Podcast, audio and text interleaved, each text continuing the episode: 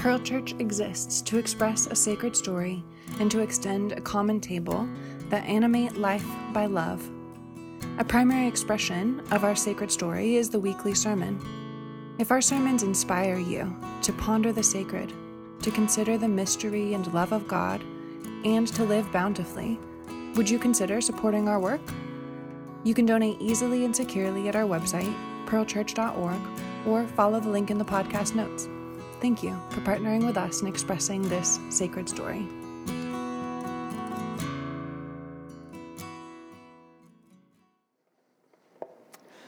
Each week at the start of our service, we begin with these words. We mean it when we say that every part of you is welcome. Every part is welcome. Every part. In this phrase, we mean to express our community's value of integration. About integration, we write, Jesus was present to every person and every moment, from the innocent to the unnoticed, from the wilderness to the cross. He knew that even the outcast, even shadows, have a place. We therefore value embracing every person and engaging every moment, trusting that everything belongs. Everything belongs, every part. Now, from week to week, when I say these words, or Mike says these words, often I see someone in the room take a deep breath and then relax a little bit. Shoulders drop down, tension eases. Because I think we can all think of parts of ourselves that have not been welcome. These parts that have been needed to be managed or disguised or denied in order to belong, especially in communities of faith.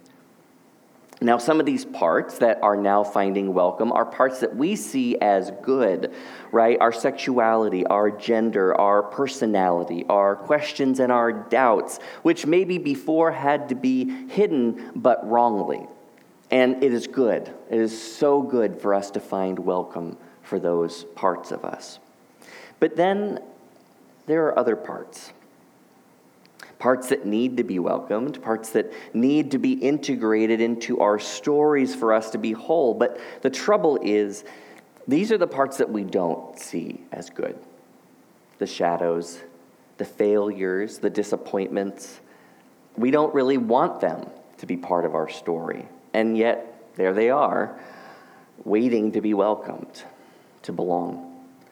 This Lent, we are exploring together these stories of disappointment in the life of Moses, abandonment, inadequacy, failures of outcomes, failures of people, even our disappointment in God. And these disappointments are so familiar to us. They're the shadows of our stories.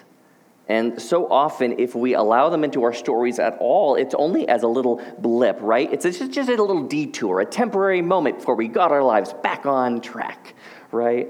But part of my hope for this story, this series, is that we can allow even these disappointments to belong in our stories, to pause and to listen to them and to see what gifts these shadows might bring us.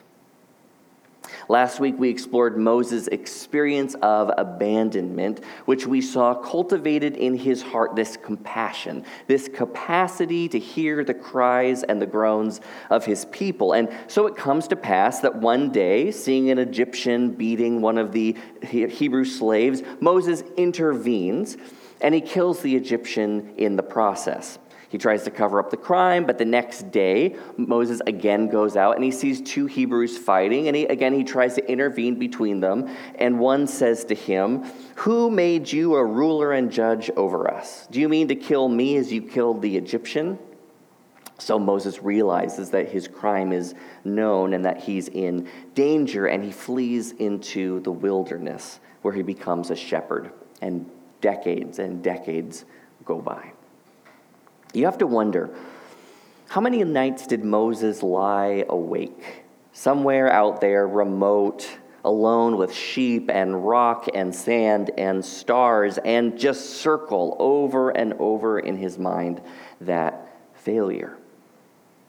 He had tried to help his people, and he had failed. They had rejected and disapproved of him. How many times did he wonder if he could have really helped if he had been better, if he'd been different, maybe more eloquent and less hot-headed?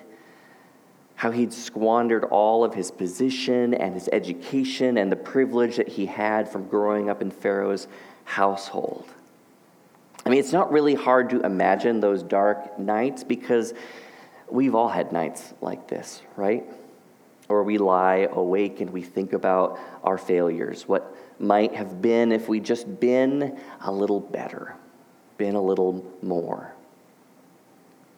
Decades pass, and Moses finds himself suddenly addressed by the divine in the form of a burning bush, this divine that calls themselves Yahweh, Lord, the God of Abraham and Sarah, Isaac and Rebekah, Jacob and Rachel. And this Lord tells Moses, "I've observed the misery of my people who are in Egypt. I've heard their cry on account of their taskmasters. Indeed, I know their sufferings, and I have come down to deliver them from the Egyptians." And here God's heart is lining up with the heart we saw in Moses, this heart that had compassion for the groaning of his people. And who will God send to deliver them? Moses. Now, in Moses' response, you can hear, I think, these, the echo of all of those nights of self-castigation. But Moses said to the Lord, "Oh, my Lord, I've never been eloquent, neither in the past nor even now that you have spoken to your servant, but I am slow of speech and slow of tongue. Oh, my Lord, please send someone else. Send someone else. Lord, I am not enough. I am inadequate." Inadequate. From the thesaurus. There's, here we go. Incompetent, incapable, unsatisfactory, not good enough, no good, found wanting, not up to scratch, lacking, leaving much to be desired, unfit. I mean, can't you just feel that? Ugh. I think one of the reasons Moses' story has carried so much weight across the millennia is that we all know the disappointment of our own feelings of inadequacy. We've all tasted moments where we feel not good enough, not up to scratch, lacking, leaving much to be desired. Now, sometimes we have good humor about this, uh, like when we're we're not enough, but it doesn't really touch our core identity. It's not really who we are. We're just not good enough in a certain space. When I was in high school, I got really into musical theater, and uh, I, I love to sing. I'm good at singing, but unfortunately, I just cannot dance. It's just not a, not a thing I can do. And so when we did West Side Story and I auditioned, I was surprised to be cast at all, and I was cast as a nameless background member of the Jets. Right? And during the big Jets dance number, cool, you know, da da da da da da da da da da, right? Uh, the choreographer had me snap off stage. Liter- literally. And then I went to a, a microphone that was backstage, and I was a backup snapper for the dancers, because it's hard to do all that choreography and snap at the same time. Now, that's just funny, right? It doesn't bother me, because I wasn't up to scratch, but I knew it, and I could live with it. I didn't need to be a dancer. But so much of our experience of inadequacy is not funny. It's painful, right? We we find that there's a weak spot in our character that just lines up in this way that causes our friends or our spouse or our kids disappointment and pain. We swing big for a dream job and we discover that we're just unqualified. We really give it our all, but we don't make the team, we don't make the grade. We don't get the relationship. We don't get the promotion. And sometimes we bounce back and we try again, but sometimes we just stop and we just feel, just feel, what is wrong with me?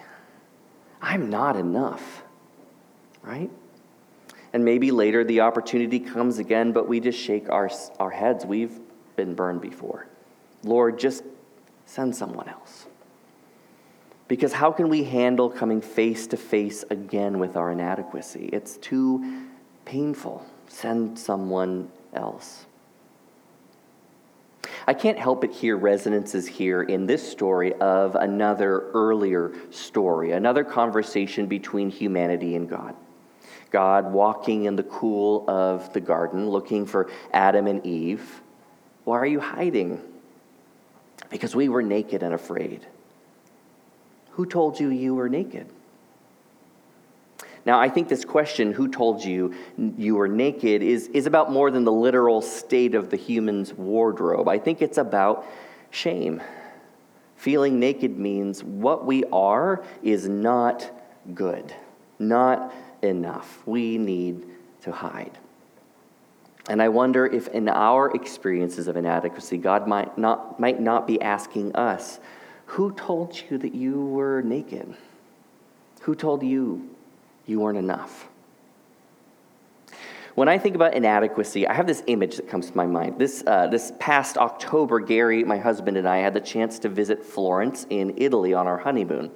And as one of the centers of Renaissance culture and art, there is just priceless history as well as lines of tourists everywhere in Florence. Anywhere you go, oh, this painting changed art forever. This building changed architecture forever. But nowhere are the lines longer than at the Accadem- Accademia. I can't say that. Accademia, whatever. It's Italian. The home of Michelangelo's David, the singular most famous statue in the world. Now, I have to tell you, I thought I knew this statue, right? You see it everywhere in posters and pictures and movies. But when you get into the gallery, finally you make your way through all the security and whatever, you get into the gallery and then you turn a corner, and there at the end of the hallway is David. And I just don't really, honestly, the pictures don't, they just don't do it justice. Like, I don't know how to communicate this experience. You really do just have to be there. It is stunning. It's enormous. It's perfect. And you walk up slowly and you get through the crowds taking selfies and you just take it in. It's breathtaking. Now, after some time with David, you might turn back and you notice that there are sculptures that line that hallway. You've just walked through a hallway to get to David, but behind you along this hallway are these other sculptures.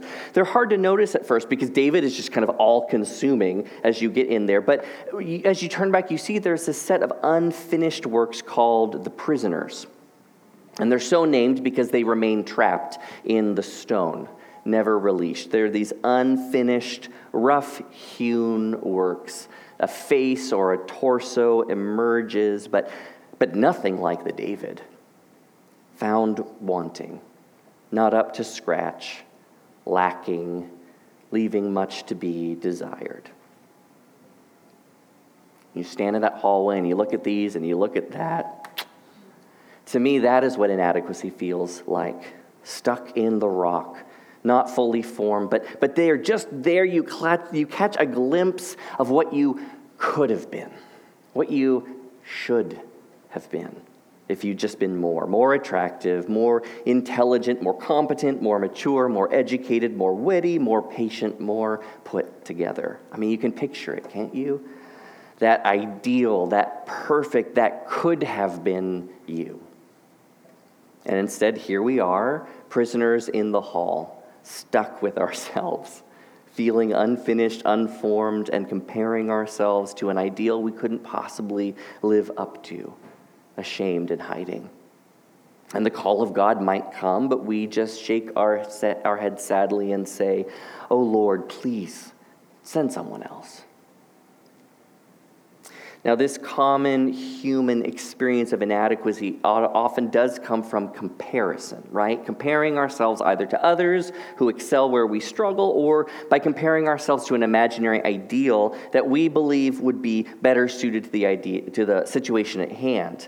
And in fact, this comparative imagination can be so hard on ourselves that we can perceive inadequacy where it doesn't exist. Uh, Susan Imes, P H D, and Pauline Rose Clance, P H D, first wrote in nineteen seventy-eight about what we call imposter syndrome. Uh, the National Institutes of Health describes that as a behavioral health phenomenon described as self-doubt of intellect, skills, or accomplishment among high-achieving individuals. These individuals cannot internalize their success and subsequently experience pervasive feelings of self-doubt, anxiety, depression, and or apprehension of being exposed as a fraud in their work, despite verifiable and objective evidence of their successfulness. Now, while early studies located these struggles primarily in women in the workplace and marginalized groups, further research has shown that imposter syndrome can be found widely among working populations, regardless of gender, race, class, or education level. So in some cases, our perceived sense of inadequacy is projected onto us, either by a culture that is demanding unrealistic performance from us, or by this internalized comparison where, by which we convince ourselves that we are not enough. In an article from the American Psychological Association, the primary suggestion for addressing imposter syndrome is that we share those feelings, that we share our failures with others who have been where we are. Because to share that experience and have it validated, someone says, oh, uh, that's, that's not just you. I've been there. I've struggled with that also. That's, that is really hard. You're on the right track. That can ground us and help us to put that impossible comparison to rest. Now, it's important to name imposter syndrome when we talk about inadequacy because we do struggle with comparing ourselves against these impossible demands. But I do want to push a little farther here into a space that is a little more uncomfortable, but I think it's really important because, of course, as humans, we are finite. We have limits and we have limitations. And there are times when our perception of inadequacy really does stem from a limit within us, a real limitation. We're not always enough. We can't always be enough. We're not always the right fit for everything, even if we'd like to be.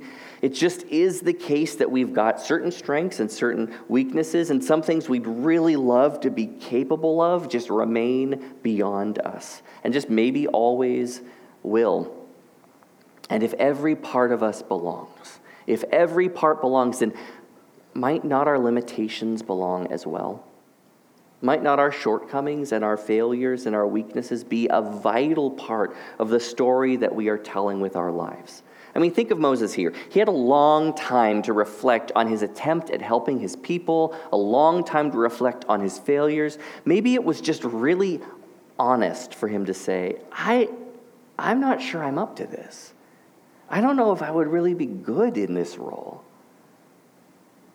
And in fact, might it not be his very awareness of his limitations that is crucial for him to be able to engage the role that the divine is setting before him? See, that I think is the really interesting question for us when we encounter our limitations.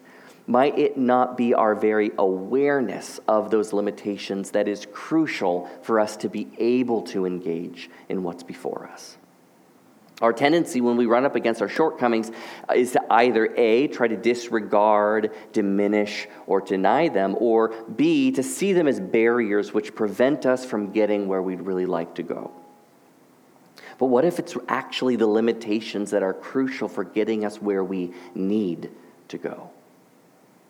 What if, in fact, it is only by listening to, welcoming, and paying attention to our struggles, our failures, our liabilities, that we can really enter into the beauty of our unique, unrepeatable lives? You see, there's a word for embracing our limitations, welcoming them into our story and letting them shape us. Humility. Now, humility might be the most misunderstood of the virtues. For most of us, humility means something like passivity or self-abasement. Oh, no, I'm, no, I don't deserve it. I'm not good. No, I'm just a worm, right? But humility is nothing like this. The real word, the word humility comes from humus, soil. Human does as well. Human, humus, humility. The word humility speaks of being grounded. Standing right where we are, being just who we are, without needing to be anyone else. The Benedictine monk Michael Casey describes humility this way: those who are humble experience no shame.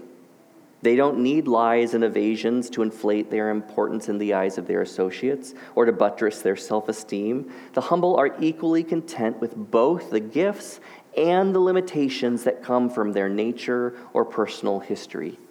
Humility is the opposite of any kind of artificiality, role-playing, good manners, or seemliness. Humility sets aside the mask. It's a kind of nakedness that allows us to be seen transparently in all our imperfection and vulnerability. Humility is a kind of nakedness. Who told you you were naked? Right, that's a question about hiding, about the shame of being who we are. But humility is the ability, again, to be naked, to be just exactly who we are without any shame. Interestingly, this is how the Hebrew Scriptures describe Moses, the Moses who names his weakness, his limitations honestly before the divine. Numbers twelve three, now the man Moses was very humble, more so than anyone on the face of the earth. Why does humility matter? Why is it so important to embrace our limitations and our failures? Because our limits provide us the openings where we are made to break open and offer our lives as gift. Have you ever asked someone to teach you a skill that they're just a natural at, right? Just like it came so easy. They've got a knack for singing or dance. They're an effortless athlete. It just comes easy, easy to them. Have you noticed that these people are just the worst at teaching it, right? You ask and they're like, just you just do it. They can't help you when you struggle because it wasn't a struggle for them. I once asked a friend, a really a great athlete, to teach me. We were, we were getting into Frisbee golf, uh, or I, I was trying to get into Frisbee golf, you know, because the guys, right? And so uh, I asked him and to teach me to throw a Frisbee. He couldn't do it. He couldn't do it. He just kept saying the same thing over and over. The thing he said, this isn't in my notes, the thing he said was, across the nipples, which I found both unhelpful and uncomfortable. Just over and over. It didn't, okay, so right? It just doesn't help me. He couldn't, and he couldn't understand why that wouldn't help me. No, the person that you want to teach you is a person who struggled. Because when you fail, they know exactly why. They've been there. They know how to help because they needed help. It's the same for parents. It's the same for therapists. It's the same for managers. And yes, for pastors. The very place of limit and struggle becomes the gift. Henry David Thoreau described this like a dog gnawing on a bone. He wrote, know your own bone. Gnaw at it, bury it, unearth it, and gnaw at it still. See, whatever areas of life you find particularly challenging, those are the places that you will have a lot to say. They're your bone. We have to gnaw at it, bury it, wait, let it heal a while, come back for another pass. But eventually that very inadequacy can become a well of goodness springing up precisely because it slowed you down, it made you ponder, it made you weep, it made you open. It made you learn. See, that's that's humility. Not weakness, not denying your strengths, just owning yourself, your gifts and your limitations both, with no need to pretend. And like Moses, if we welcome and embrace our limits, we too become humble and good for others. You see, our weaknesses and our failures aren't inadequacy. If we believe, like the prisoners in the halls of the Accademia, that we were meant to be the David, well, if we believe our lives were supposed to have been graceful perfection, then we're going to really feel inadequate. But look at these prisoners with me one last time. And now, David, they are not, but aren't they beautiful in their own way? Aren't they evocative? Because they're they're like me. They're like you. Unfinished, work in progress, but evocative, beautiful gifts, in not in spite of their incompleteness, but because of it. Pearl Church, may you, like beloved stones, unfinished and limited in just the right ways, know your bone. May you gnaw at it. May you bury it. May you unearth it and gnaw it again. May your very limitations become the source of your unique, unrepeatable, beautiful contributions to this world. May you find humility as you own the precise texture of your history and your personality and your situation as exactly the person that God is inviting to share themselves with the world. Let's pray.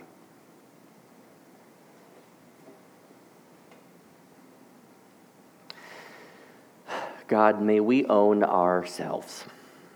May we own our bones.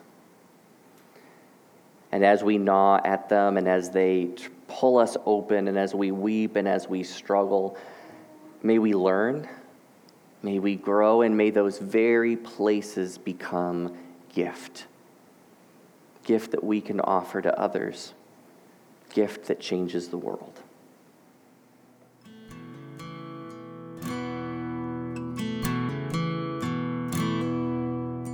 We hope that this sermon inspired you to ponder the sacred, to consider the mystery and love of God, and to live bountifully.